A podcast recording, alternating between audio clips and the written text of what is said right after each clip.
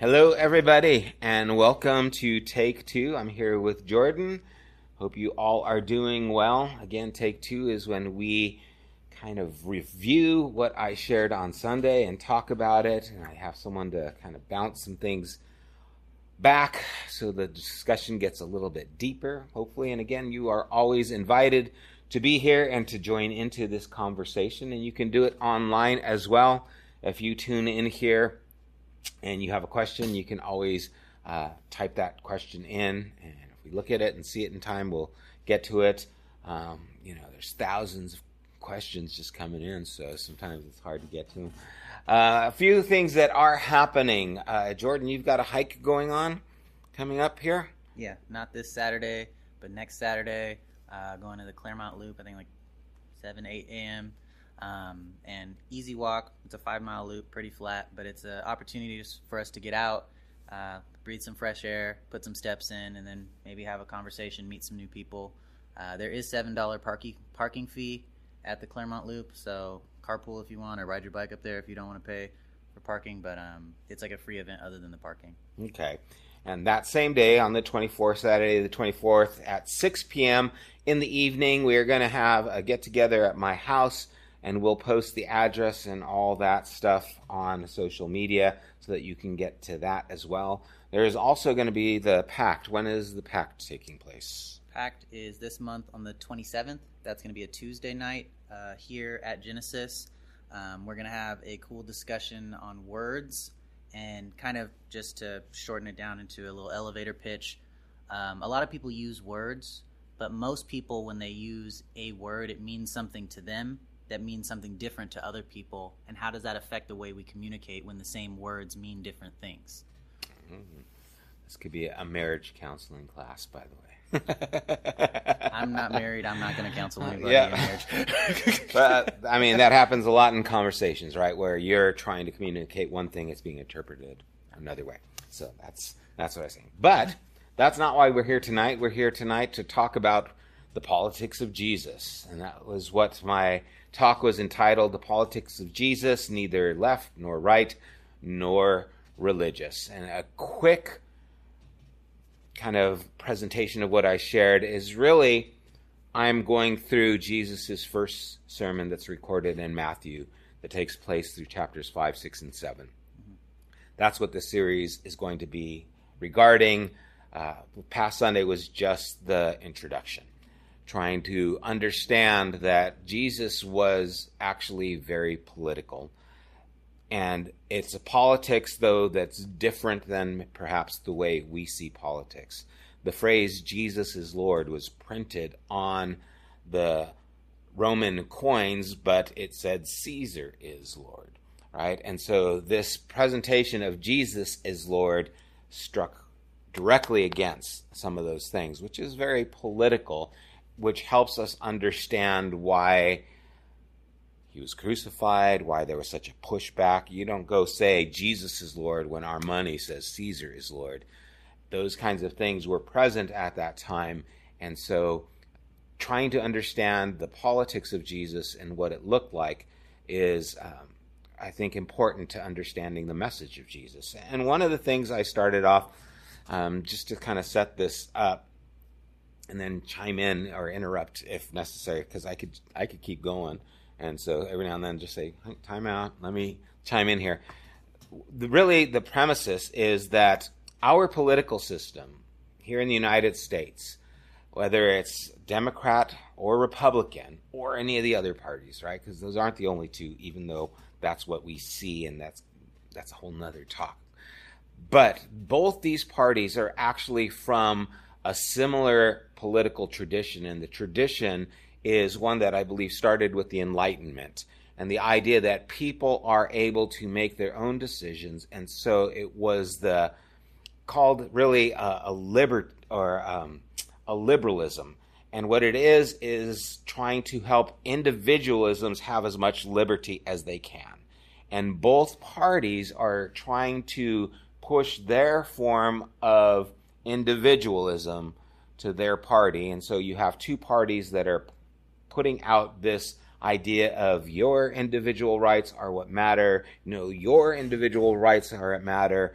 um, and we've you know I have the right to my own body, and so I have the right for an abortion, or I have a right not to get vaccinated, and it's both this kind of individualism that's being presented, where the politics of Jesus does not go there. The politics of Jesus starts in community and puts community at the center above individualism. That's a real simplistic way of kind of touching on those things, but that's kind of at the heart of what I was talking about with the politics of Jesus.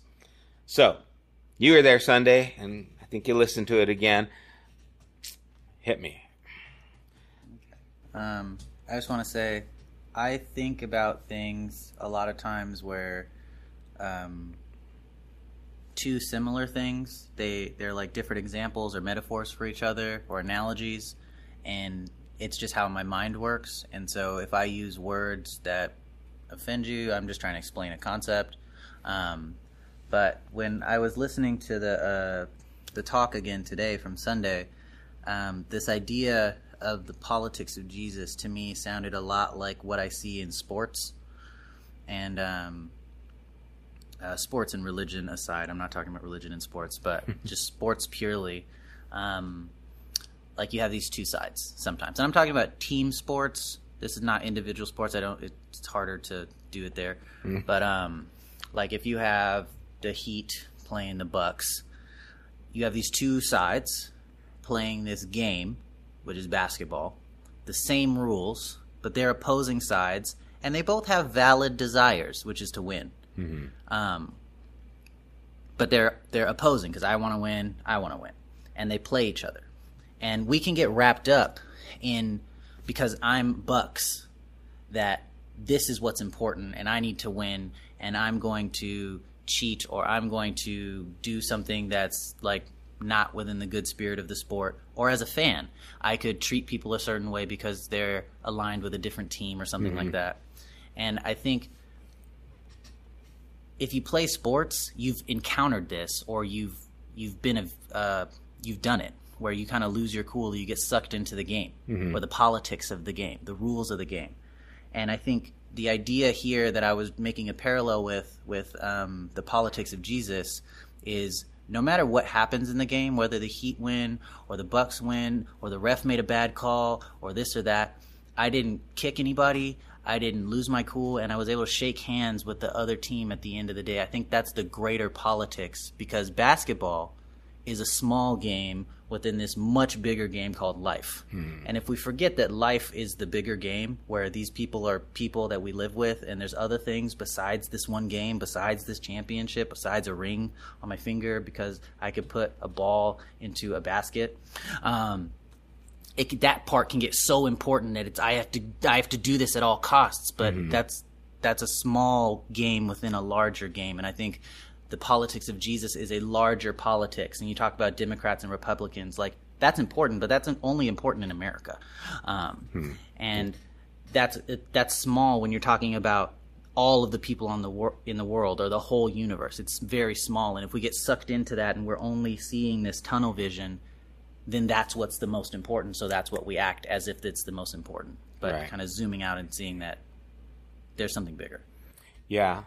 No, I mean, I think that's a great analogy, especially in the political system that we have today, because there is so much competition with each other that um, that becomes who's going to win instead of the celebration of something more, which is supposed to be the uniting of our nation, right, or the functioning of our nation uh, together. I, I think, though, that there is something different in when we talk about the politics of a nation and the politics of Jesus, because a nation, by definition, has certain things that are a part of it. It has borders, right? Where the politics of Jesus, it's an open table. There are no borders. Everyone can come in, can you know, go out. The the politics of a nation is self-preservation. We're going to guard ourselves. We're going to have a military to protect ourselves. Where the politics of Jesus is sac- sacrificial, right? It's sacrificial love. It's not here to have self preservation, it's here to give our lives to others. The politics of Jesus is the, the bowl and the towel that washes the feet. It's the the broken bread, the the wine that represents the body. It, is the baptism that represents the dying to self and coming back to life. And, and so it, it's coming from a whole different mindset than the politics of nations, right? Whether it be the United States, whether it be Syria, China, Russia. Um, there's a, a political push of nations that is different than the political push of Jesus. Where the political push of Jesus can take place in any of those nations, similar to your analogy where, you know, we're, whether you're the Heat or the Bucks, you're still playing the game and you can enjoy the game. You know, there's that kind of concept. But I, I think it's even deeper still in that you can be, you know, in holding that analogy, you can, you know, uh, be the fan of the Bucks and still support the game, and you can be a fan of the Heat and still support the game, right? Um, you, you can still support the game, but there's a different goal, I suppose, in the politics of Jesus than to win, right? It, it's to love, I would say, is the politics of Jesus kind of bottom line, if I would say that. I think I, I, I think I agree. I think uh, I don't know if, if winning is, is even a good word. It's more in the like the hashtag winning kind Yeah. of lane. When you're talking about Christianity, like if we don't or I don't typically talk about winning. I think yes, as Christians, there is a desire to win. There's a desire Oh, to gosh, yeah. um, have everything be good and to go to heaven and to be able to save our friends and family and to like you know break bread with each other. There's a, a desire to live the like the kingdom life, which I would say is like hashtag winning. Yeah. But if you're if that's it and that's the only thing you're going for, it's it's gonna destroy you. And it, it's gonna turn you into the person that wants to win the basketball game at all costs. Yeah. And the person that won't shake hands at the end of the game. right? Which is what we see in the Crusades, right? Is what we see in those kinds of things where it's like, okay, no, we are going to make Christianity this, and we'll kill you to make it right, right? I mean, Yeah. that seems so far fetched in some ways, but when you talked about winning, I, I think how many times we we've put this on that kind of a scale. I mean, it can be in sports, you know, where oh, this boxer he claims to be a Christian. Oh, this boxer he claims to be a Muslim. Oh, I hope our boxer wins, right? I mean, I've heard those conversations, right, with Holyfield and Tyson way back when. I, I remember hearing this, and I'm thinking, hmm, I don't think God cares which one of these guys beats the other guy up. I really don't think that's on his table of agenda. But that can be then a, a bigger idea of, oh, it's our military. You know, God is on our side. And then they're like, oh, no, Allah or our God is on our side. And then it's a battle of the gods, right? It, it's kind of that thing where we want our God to be on our side, and if our army wins, then it proves that God was with us, which is what we see actually in the Old Testament, you know, in a lot of those ideologies with like Egypt and Moses and those plagues. It was a battle of the gods. I mean, that's what's taking place there. And I think that you're right, that's dangerous, right? Because Jesus isn't playing that game. And the Sermon on the Mount, as it's called, I think goes into identifying that this politics is different than your politics. The way I want my people to represent me is different than the way the people in power are wanting to be represented. And it undermines a lot of the ideas of what it means to be a winner. You know, the winner is the one who kills the other people. The winner is the one who is able to have the oppression and make the rules. And here Jesus is saying the first will be last. Right? And if you want to be great, you need to be a servant. Right? Again, this is conflicting to what everyone knew at that time, and this is the politics of Jesus. You know, and put it into our political arena, put it into our even um, Christian arena, how does that fit when you hear those words and you hear that, oh, I'm supposed to love my enemy? I'm supposed to do good and pray for those who spitefully use me. Right? How does that strike us? Because usually it's a hard pill to swallow. And it doesn't go well because of what we are used to. Our idea of winning. Right?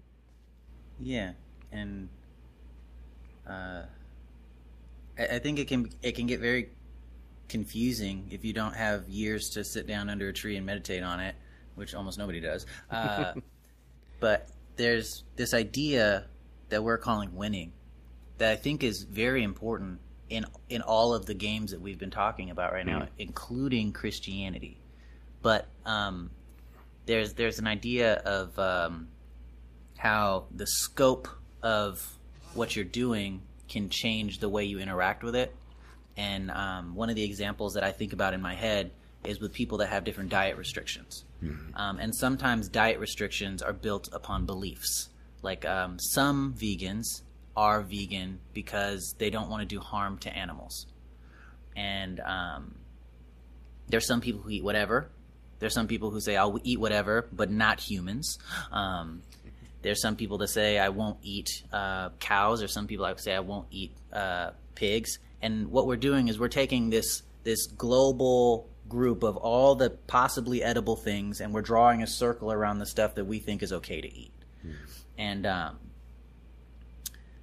if you draw a circle around certain things, you're saying these things are for whatever reason set apart, so we don't eat those.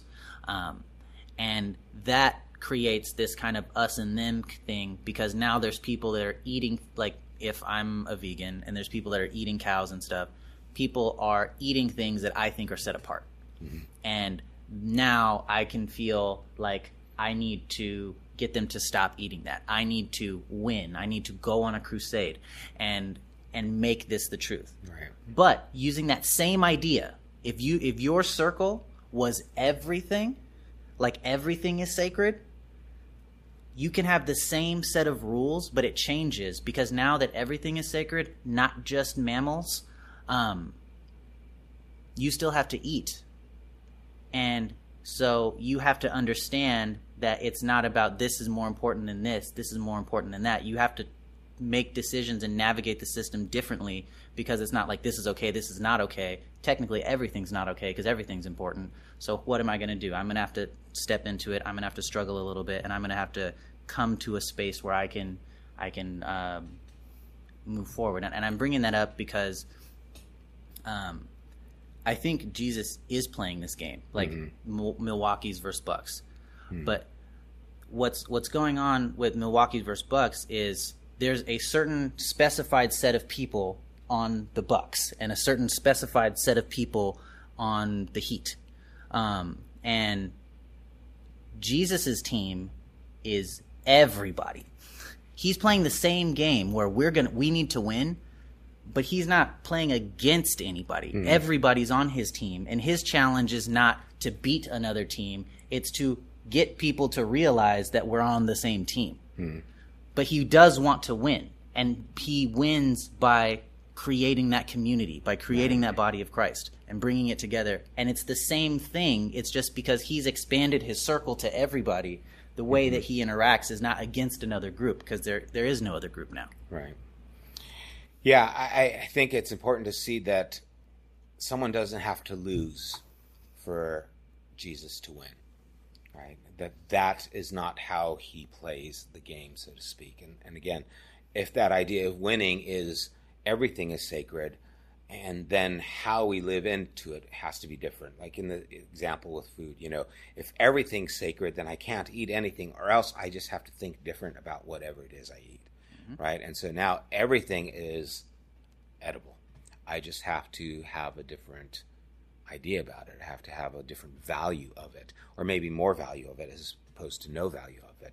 Have to really appreciate that hamburger or those, you know, uh, buffalo fries, you know, whatever it is that we had. They were good. Um, but yeah, we have to have a different concept of how we see things. And again, I, I, I mean, we can kind of split how it's seen because I see that as a whole different game, right? I, I see the the two teams fighting, you know, each other. You know, here's Rome, here's the religious Jews and the nations, and they're fighting, trying to have superiority. Even the disciples at the end saying, "Are you going to now restore the kingdom of Israel? Are we going to be on top now that you're alive again? Right? We're going to kick their butts. Right? We're going to be able to be free from their bondage." And, and Jesus says, "That's not for you to know. That's not how this is working." Right? There's something else going on that's much bigger that's including the Romans, is including the Jews, is including everyone else, right? I mean, when we say Gentiles, we mean the world. And, and, so there's something else going on that Jesus is wanting us to be aware of. And I think that's that picture that you said. It's encompassing everybody and everything.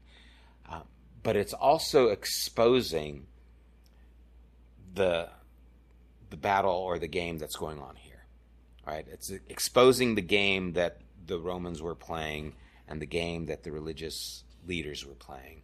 It's exposing the game that the Bucks, you know, and the Heat, or let's say the Dodgers and Giants. That's more um, in my wheelhouse, right? It's just, you know, oh man, I really like the Dodgers, right? Oh, I hope they win because of whatever, ever, you know there's something else going on that, that the he's exposing the game that's going on. You guys are playing for yourself. You're playing so that your team wins. I'm not playing so that your team wins. I'm playing so that everybody wins, right? Hmm. I think this is very careful.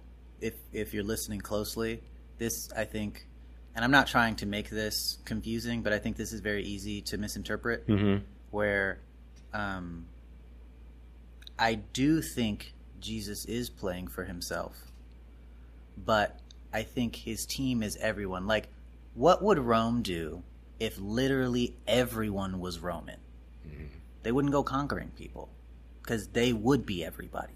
Mm-hmm. And when you view yourself as everybody, you're not. There's no opponent.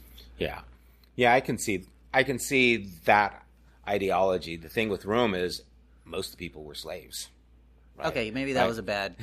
But no, but I, everybody was a Dodger. yeah, I mean, same thing. Yeah, if everyone was, then there would be no competition, right? The, the competition, you don't compete against. To you don't compete in the same way as you would another team in this kind of game. Mm-hmm. Um, and so I, I, think there is that understanding, seeing that Jesus stepping back and he's saying, "Yeah, I'm, I'm, I'm playing to win, but when I win, everybody wins." Right? Mm-hmm. Like when he says, I came that you might have life, and I came that you might have it to the full, right? I didn't come to punish you. I didn't come to make myself win and you lose. I didn't come to prove that I'm better than you. And I, I think that's so much of what we see happen in, you know, a lot of the Christian apologetic kind of thing. It's like, how can we prove we're smarter, better than any other belief system? Um, and it's this idea of we need to win your you know respect and we need to win your understanding that we are better than those kinds of things. And, and i just don't see jesus competing in that well realm right? And i think it goes back to what you're saying. He doesn't compete because that's not his game. It's like no I, i'm that's not the game i'm playing. I'm trying to win right the heart of humanity. I'm trying to win this and you're fighting over this, right? And, and again, that's where the the politics of the world is over, you know, usually land, and, and that's kind of one of the first things that Jesus goes in the, you know, first part. He says, you know, the um, meek will inherit the land, right? Because that's what it means there. It wasn't the world; it was the meek will inherit the land, and it was all about the land. It was all about this promised land we, we need to have this land. And the idea of meekness, kind of tipping my hand for next week, but the, the meek means those who don't operate under the authority that they have. In other words, those that don't use their authority to control other people, um, which is again a different way of playing. You know, those who have the power but don't assert their power to take possession that's what meekness is. And so this is a whole different way of playing the game, so to speak, that Jesus is putting there. And I, think one of the things I mentioned is we have been raised, I have been raised in such a individualistic society that everything gets filtered through that. And I shared about all those scriptures. You are the light of the world. You are the salt of earth. You know, whatever you pray, believing you receive, you'll have it.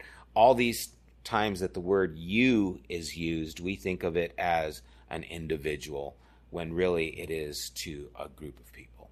It was never to a single person, you know. And, and even just that, having an understanding that when he's speaking these things, he's not speaking just to you. He's speaking to a whole bunch of people, and you're supposed to be a part of those whole bunch of people. I, I think that's a different view than what we see, right? If I were to ask you, how many churches are there in Upland? I'd say there's one Christian church. That's right, right. There's one. Uh, and the idea of what church is supposed to be a collective body of people. There's only one, right? But immediately we think, well, I know of the Baptist, I know of the Methodist, I know of the Presbyterian, I know, and we start listing all the ones that we know. We start thinking of them in this individualistic way when Jesus says, no, there's only one. Yeah, and that that's like it. It can get confusing uh, when we talk in everyday language. Like, but to give another example with like uh, like who's in the MLB, which is Major League Baseball, and then you're like, oh, Dodgers. And it's like, no, it's like all of them are in it. But sometimes we get confused. Like, we're talking Major League Baseball level, and then other people are hearing, like, my team, my team, my team. Yeah. But we're talking about everybody. Yeah. And when you get confused, like, I'm talking the whole league and you're talking in the in the team, then we have a disconnect. Um, and I think that's what happens a lot of times where Yeah. I'm talking Christians and then you're talking Baptists, Presbyterians, this and this and this. Yeah.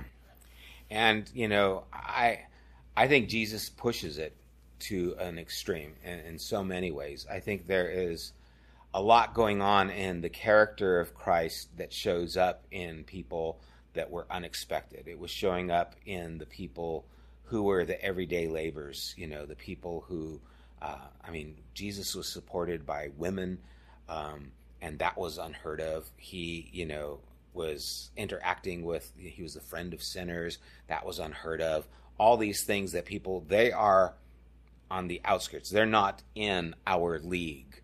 And Jesus says, oh no, they are.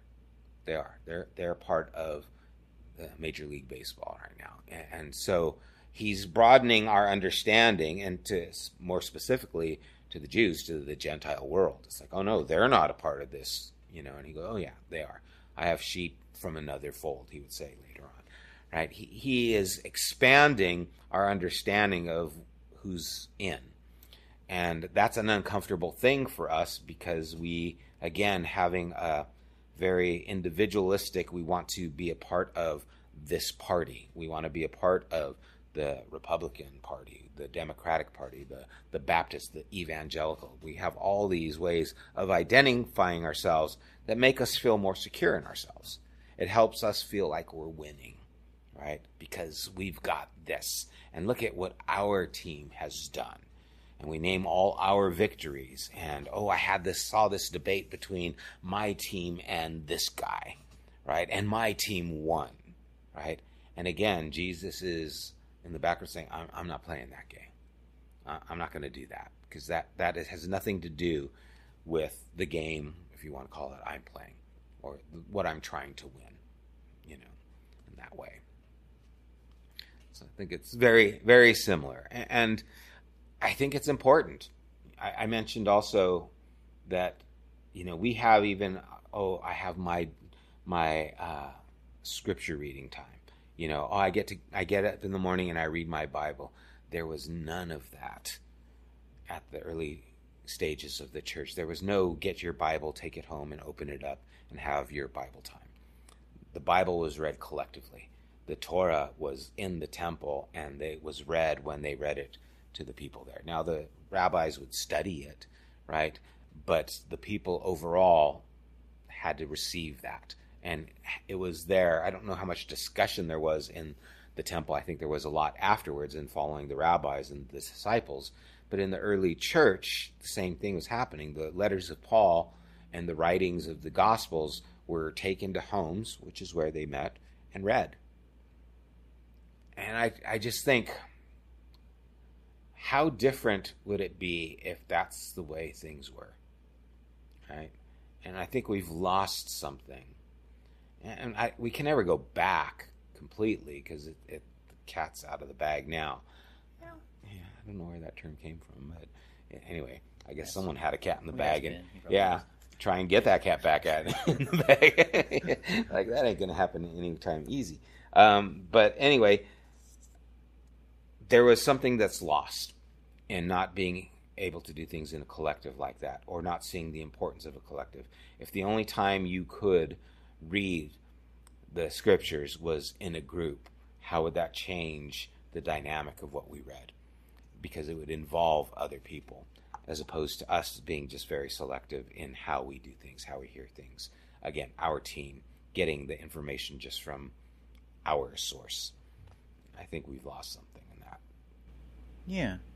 And I think I liked what you were saying during the um, the talk where there's nothing wrong with reading the Bible yourself if mm-hmm. you can read and read your Bible. Um, yeah. But to kind of make a parallel to today with what you're talking about with like uh, reading in groups, we all know that we can go to restaurants by ourselves. We all know we can go to the theater by ourselves. We all know we can go hiking by ourselves. And sometimes we do that. But it's very different than going to the restaurant with other people yeah. in a group. It's very different than seeing the movie with people at the same time. And um, there there is something lost by doing it by yourself. Um, there are other things gained. Each each one's its own experience. If you want to go eat sushi by yourself, go for it. But um, understanding if we always do things alone, if we teach ourselves that the way to do something is alone, you you acquire a much different experience over time than doing it as a group. Um, and your the way that you perceive things, the way that you understand things, um, and the way that you kind of move through becomes different by becoming more individualistic, which is not always a bad thing, but it can be a dangerous thing because I think the um, correct me if I'm wrong, but the thing that Sam is bringing up that I think is very important is when you do stuff as a group, you can't do a bunch of really shady or dumb stuff without other people seeing you. When you do stuff alone, you can do tons of shady stuff. You, like if you're if everybody online had to use their real names, so we had to be in a group and know who each other was, all the comments would be different. But since we're individualized because we can make all these random screen names, mm-hmm. people act very different than they would in the real world. Since when in the in the in the freeway, we're in our own little metal boxes by ourselves, which are cars. Um, we just act all types of crazy because like we're we're us. But when you put us in a crowd, people act differently because we can check each other and we can do different like we can act as a group and as a community so it kind of creates this accountability. Yeah. But when you step the further you step into individualism, the more you step out of accountability to other people and that can be dangerous to people who don't have very high accountability to themselves, don't have perfect morals, which is all of us. Um, yeah. But, and it, we're fallible, so getting the people to check us is, is very important. Yeah, there's, there's a couple things there. One is just the shared experience. There's something different about a shared experience. You know, seeing a movie together, laughing with a group of people, um, even you know, like having children or having grandchildren so many times the reason you go to Disneyland is because of them now. Right? It's not that I want to go on It's a Small World one more time. It's I want to see them on It's a Small World, right? And, and all the other stuff I've seen it too many times to care, but seeing them, it's a whole different experience, right? So that shared experience is something that we should be having. Um, in our gathering together, you know, whether it be on a Sunday morning, and it shouldn't just be a Sunday morning, right? That's why we're doing these other things. It should be on, you know, we had a shared experience last night with the Art for Artists, and then had a shared experience last night when we went out to eat afterwards, right? There's so many things where we have shared experiences, and so I think that's something we will lose if we again make things too much individual. This is about what I have, and I think even now with the pandemic, so many of us have gotten in our shell and have having a hard time getting back out for those shared experiences. And then once we do, it's like, oh man, that was nice. You know, first time we went out to eat at a restaurant, it's like, oh man, I really did miss this. You know, those kinds of things. Or when we had people here, even on a Sunday.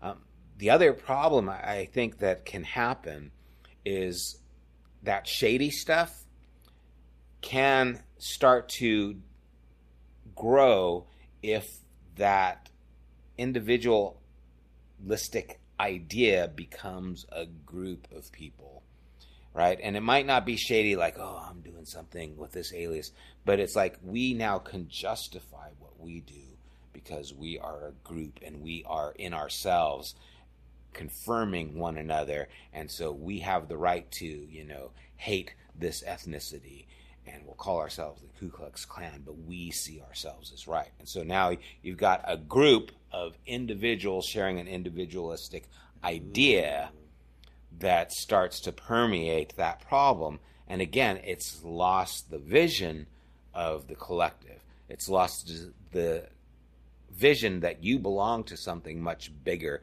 than your individualistic group. Whether, you know, that was just one example. There could be political systems oh, all Democrats are blah blah blah.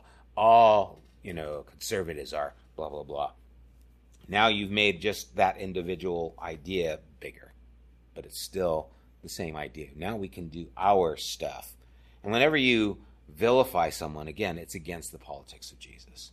Right? Whenever and that's the first thing that happens when we start labeling people you know oh we call them you know scoundrels we call them crooks we call them you know, cockroaches, like some of the things that have happened in some of the ethnic cleansing in different countries. There's always a dehumanizing first, because then I can vilify them. If they're not really seen as human, then I can really. Yeah, if I can circle, get them out of the circle, right? Then I can treat them as something else. Exactly. And uh, you brought up something very interesting, which I think is like in a, a, a careful dance that we we need to to learn how to do. Um, and this is very this can be very tricky because we started the the latest part of this conversation as like individual versus group, seeing the movie by yourself or seeing the um, the movie in a group. But you can do things in a way to give an illusion of something else, but it's really not that thing. Where if um, we're saying, oh, we need to be in community so we can have accountability, so that we can get different experiences, so we can talk. But then you just go find a bunch of people who think exactly what you think. Technically, you have more than one person, but you didn't find a community. Um, mm-hmm. You you're you're in an echo chamber, and this to me is like the uh, you're you're trying to check off boxes or something like that. Like you're trying to like tithe with the herbs in your garden, but you're neglecting the other things like justice and mercy. Mm-hmm. Where um, it's not about like, oh, this is good, this is bad. Because again, we're separating. It's about what is the realistic situation. And if other people disagree with me, if they're part of the community in reality, they need to be a part of my community. Mm-hmm. And not to say, like, I'm only going to listen to these people. And that can be really hard online because there's algorithms that push stuff that you yeah. agree with. And so sometimes you have to be proactive in saying, like, I need to go seek out and yeah. look for stuff I don't agree with. I need to go love my enemy. I need to do these things because there's forces outside of me that are trying to get me siloed, that are trying to get me isolated. Um, and it's not always for good or for bad. Sometimes it's an algorithm that's just trying to push ads to you so we can make money. Yeah. Um, but being careful not to fall into this trap to think you're doing good when all you're doing is uh, painting this illusion of good. Yeah reinforcing what you already think, what you already believe. I mean, I think a few weeks ago I remember saying that, you know, if you don't learn from people who disagree with you, then you're really not learning. Right? If all you have is people who agree with you, you can't learn because you're just hearing the same thing that's already resonating with you. And I think that's a great just picture of if the world is made up of this diversity, and if people have these varied opinions, then it's impossible to have community without those varies, without those other voices, without that other, you know, uh, food group, without those other things, then you really don't have community. Again, you're uh, it's an illusion, right? Uh, of and then we've talked about this before too. Sometimes we can have an illusion of community where we go to a group of people. We come on Sunday morning and we're at church and we put our tithe in and then we go home and we said, "Yeah, I was in community." But we didn't really engage with anybody, right? We just went there, said, "Hi, how you doing?" Fine. Bye. See you later. You know, had a cup of coffee, had a nice talk, but there was no life-bearing connection with people right? That's an illusion of community. And again, I think we're going to see that Jesus pushes into that as well through the politics of Jesus. There has to be this openness, there has to be this honesty, there has to be the genuine of who we are, because that's all God cares about. You know, it's like where your treasure is, your heart is also. Where is our treasure? If it's not in the kingdom, what is the kingdom? It is the people. Little glimpses of things that we're going to get to, right? Um, then we're missing the point. And I think Jesus is always pushing us to that idea of connection. And again, this is where I think that individualistic idea of politics is in contrast to the politics of Jesus. It's going back to the segregating. It's going back to I'm here, you're there and Jesus saying, "No, let's all get together here and let's let's deal with it."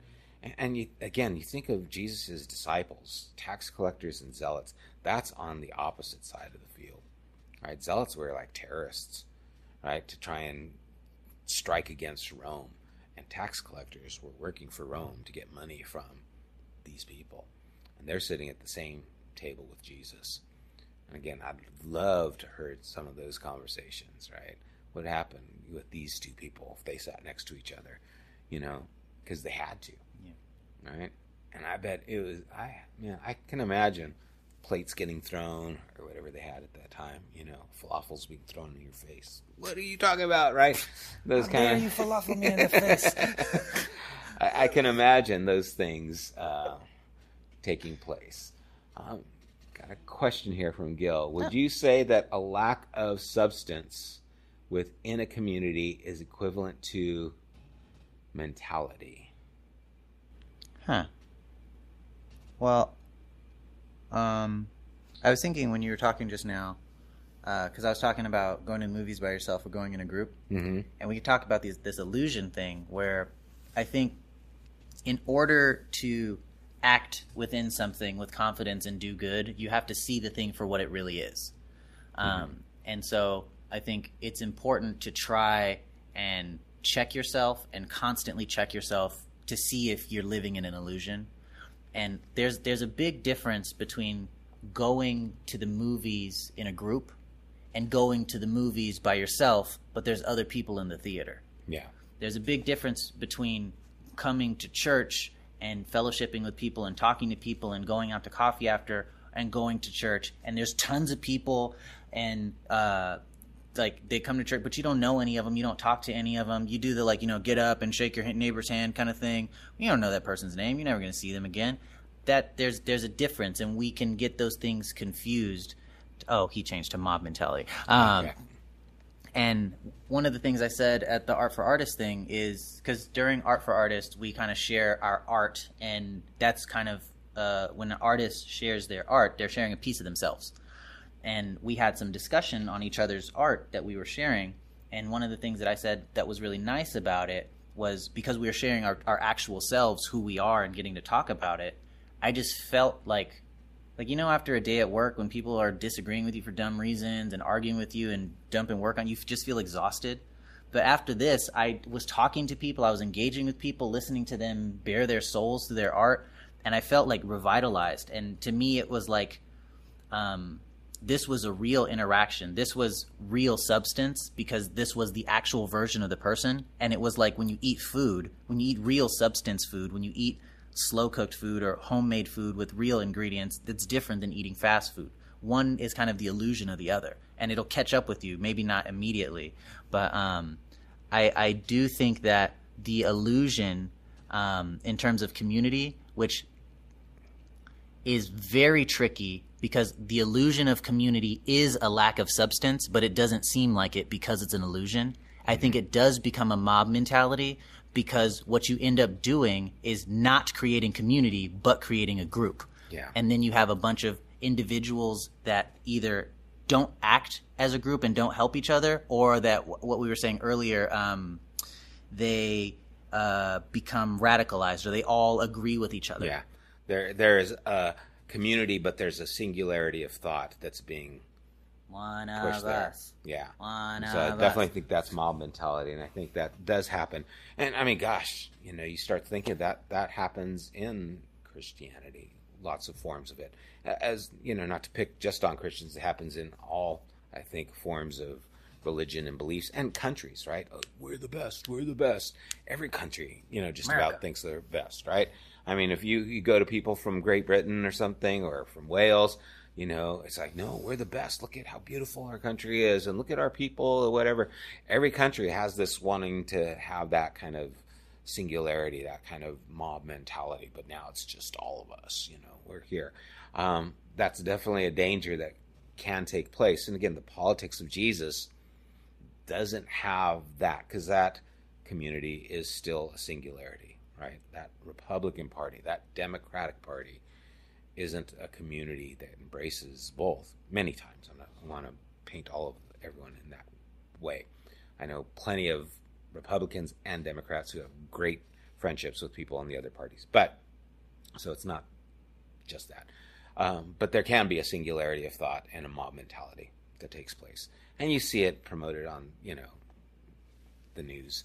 You see it on your individualistic news media. There's been some people who like, I really like these people, but every now and then I'll hear them talking. It's like, oh man, they're just now slinging it. You know, they're just throwing mud, and you just start to lose that.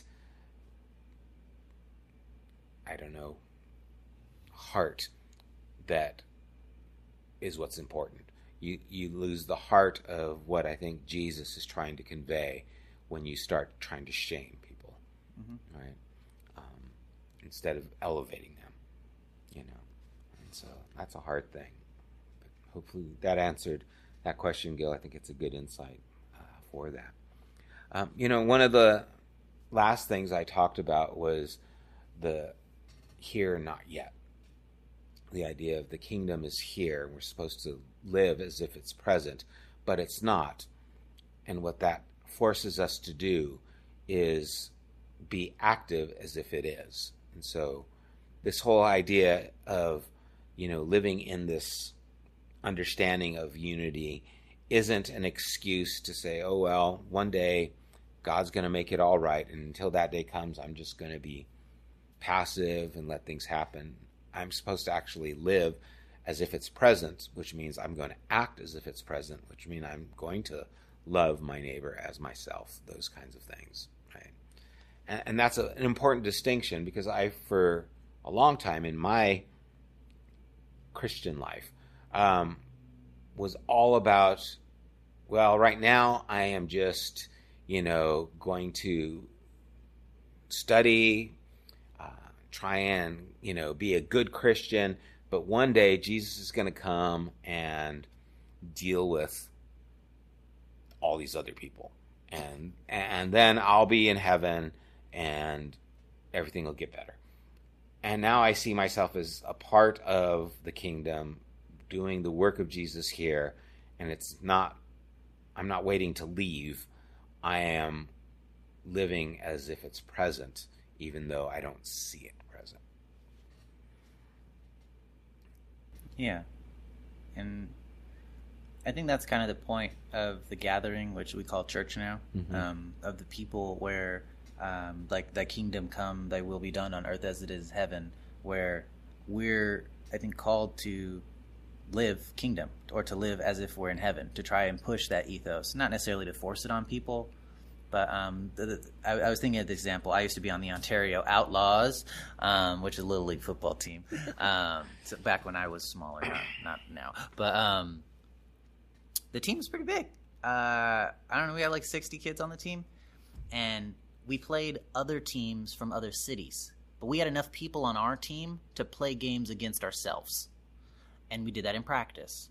And the, the kind of the vibe or the intention of playing within the Outlaws was very different than playing against Long Beach or playing against Upland or wherever, because I am trying to beat the other half of my team but I know I'm doing it to make all of us better. Hmm. And when you when you miss this and I tackle you, I'll stop and say like "S- this is what you missed and we're going to get better and then I'm going to I'm going to do it again. And that's like the accountability, the getting better. Even though I'm playing the same game, which is football, I am trying to win, but I recognize that everybody on the other side of the football is also on my team. And that's very different. Like, oh, I remember like um because I just love tackling people when I was little. That's why I didn't play football in high school. I got kind of scared, like that I enjoyed it too much. Um, and uh, we just lay people out with like no remorse as like you know, 12, 13 year olds um, on the other team. But on our team, after I tackled you, I'd like put my hand out and pick you up. Hey, you okay?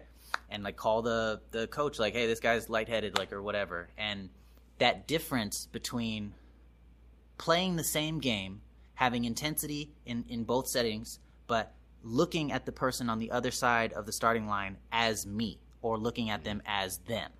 And I think that's like this big difference, and it really changes the way you interact. Yeah, no, that's, I mean, that's an important part of life, right? Iron sharpens iron. It's that idea of, you know, I need to have my thoughts challenged, right? Not because I want to be, you know, proven wrong or you need to prove me wrong. And I'm not here just to prove you wrong, but we need to be able to have that dialogue so that we can more deeply think through whatever it is we're presenting or, you know, understanding. And, and understanding that by getting other voices um, helps us, right? When you listen, like we were talking earlier, I, I don't want to just listen to everyone who agrees with me, right? And so, like, I have, I don't know how many podcasts I listen to, and I've got some that are kind of in this, you know, segment here that I really like. And I got some over here that are kind of in this segment, and some over here that are just in another whole realm by themselves. But together, they give me a lot of insight into how people live and see the world. You know, I've got family who are, you know, have been Christian for a long time and have little children. And they talk to me about uh, school and about, you know, these things that are there. And I have a family who aren't Christian and are teachers and have children in school. And they talk a whole different conversation right? And we're both talking about school, and so I have to take these and I have to take these and I have to weigh them and come up with a balance that makes sense to me. And to me, that helps me to have a little bit more depth in the understanding because they're saying this, and I, I, they're not lying to me for you know. I just want to tell Sam what I you know he wants to hear, and they're not lying to me. They're telling me what they believe, both parties. But together, I get a little bit better insight into the whole, and I think that's similar. I, I have you know competition in some way with the you know engagement of other people but it's not to win it's to be better right and, i think that is uh, important and and that's why i love those kinds of things gosh Karine and i last night talking and she goes you love to debate and it's like i'm not debating i'm just trying to you know but I do. I, I like those kinds of things, and I, you know I have to be careful because I'm not trying to debate my wife. Um, I'm just trying to engage with you know other conversation, and it's important to have that clarity of it not be I need to win, right? I need to get better. I need to understand more. Last night we were talking about something in the AFA, and I forget who it was. It was Ben. Someone mentioned about like if someone critiques me, I can either take it as ridicule or opportunity to get better. Mm-hmm. Right? And it's the same thing. It's a critique, right? It's pointing out something, but how I take it determines what I'm going to do with it. Right? And the only way I can take it as opportunity to get better is if I have a heart to see it as that. In other words, if I someone tells me something that shows a weakness, shows an error, shows a fault, my heart will determine what I do with that information. And then it will also determine whether I see that person as someone who's an adversary or someone who's there who actually can benefit me. And that all comes from me. Mm-hmm. Whatever their intent was, what I do with it will determine who they are to me. And I think it kind of falls into that line. I think might be going off a little bit, but I, uh, yeah, I, and I think sometimes when when people are having talks like this and people are listening to the talk, they can hear things that may not necessarily be what is being said. Hmm. And um, in this case, I think it was actually said, but uh, I don't think either of us are saying that we don't want people to agree with us. Like, I love it when I'm talking to somebody and they legitimately agree with me and they're like, yeah, yeah, yeah, yeah. Like, that's awesome. And I love that. And I want that to happen. And I realize that because I want that to happen, it's just like the same thing with working out. Of course, I want to lay on the couch all day and I don't want to work out. Of course, that's what I want. And uh, because I realize that and I know that exercising is good, I, I have to put in effort to tell myself to get up and go exercise. A lot of people think because I like I'm like in shape or I, I do sports all the time, they're like, "Oh, Jordan, you're lucky. Like you want to exercise and you're just in shape, so everything's great for you." No, you know how long it takes me to get up on my bike and ride. Sometimes it takes me three hours to get from my bed to my bike because I don't want to do it. Um, and I was supposed to start riding at 4 a.m. and now it's 8 a.m. And so I have to ride in the sun now because I had to fight myself to even get on my bike and um, I, I I love talking with people that agree with me, and I do. I most times I dislike when people say that I'm wrong. That's that's not like saying like, oh, dude, like we need to go do this because it's great and it's gonna make me feel good. It's probably gonna make you feel bad. It's probably gonna make you have to say maybe I treated someone else wrong or maybe something I did in the past was bad, which is always uncomfortable. But it's super important. They have that in the the gym. They have the no pain, no gain thing. Mm-hmm. Like when you're doing like conversational bench pressing, it doesn't feel good. Yeah. It's a struggle. It's a stretch. And you have to realize that and go through it anyways and and and not always call for your spotter to lift you up because you're never going to get any stronger you have to put more plates on over time um, to use the bench pressing analogy and it oh, i thought you were using a food analogy okay no. if you're a competitive hot dog eater, yeah. then it works that way. No, no, very true. I, I think that's very true. You know, we don't like the conflict, but we have to engage it differently. Yeah, I, I think like when Jesus says, "Blessed are those who hunger and thirst for righteousness," it's the hunger that keeps you going, right? It's the hungry for something that makes you want to eat and devour that and we'll talk about the word blessed because it's really more than oh happy it has a lot more meaning in it that we'll get to um, next week. But yeah i think it's important to realize the conflict isn't always something we welcome. Yeah. And we do usually welcome the agreement which is why we lean towards those things and that's why we start to develop our little communities our little cliques our little individualistic idea of the world that makes us feel all warm and fuzzy. And then when we don't feel that way because someone says something, we'll leave and go find another little group that makes us feel all warm and fuzzy. Because God forbid we should have to actually live our lives, the good, the bad, and the ugly together, mm-hmm. right? Which is what community is. It's what family is. It's what we are supposed to be. You know. Any other thoughts? Yeah, I was gonna give a pro tip um, about leaning into discussion that's difficult with you because sometimes cool. you, you, like know you got to talk to somebody or have a certain discussion that's like not fun and it's going to be like more weight than you want to lift it's going to be running outside in the heat or whatever and it's not going to be fun um, uh, if you're playing sports and you know there's a game and it's important to, to perform well in that game almost invariably the thing a person that's serious at winning that game does is practice mm. And so if you are getting uncomfortable in certain situations, it's too much for you, maybe uh, go find situations that are still uncomfortable but more manageable, and go practice there.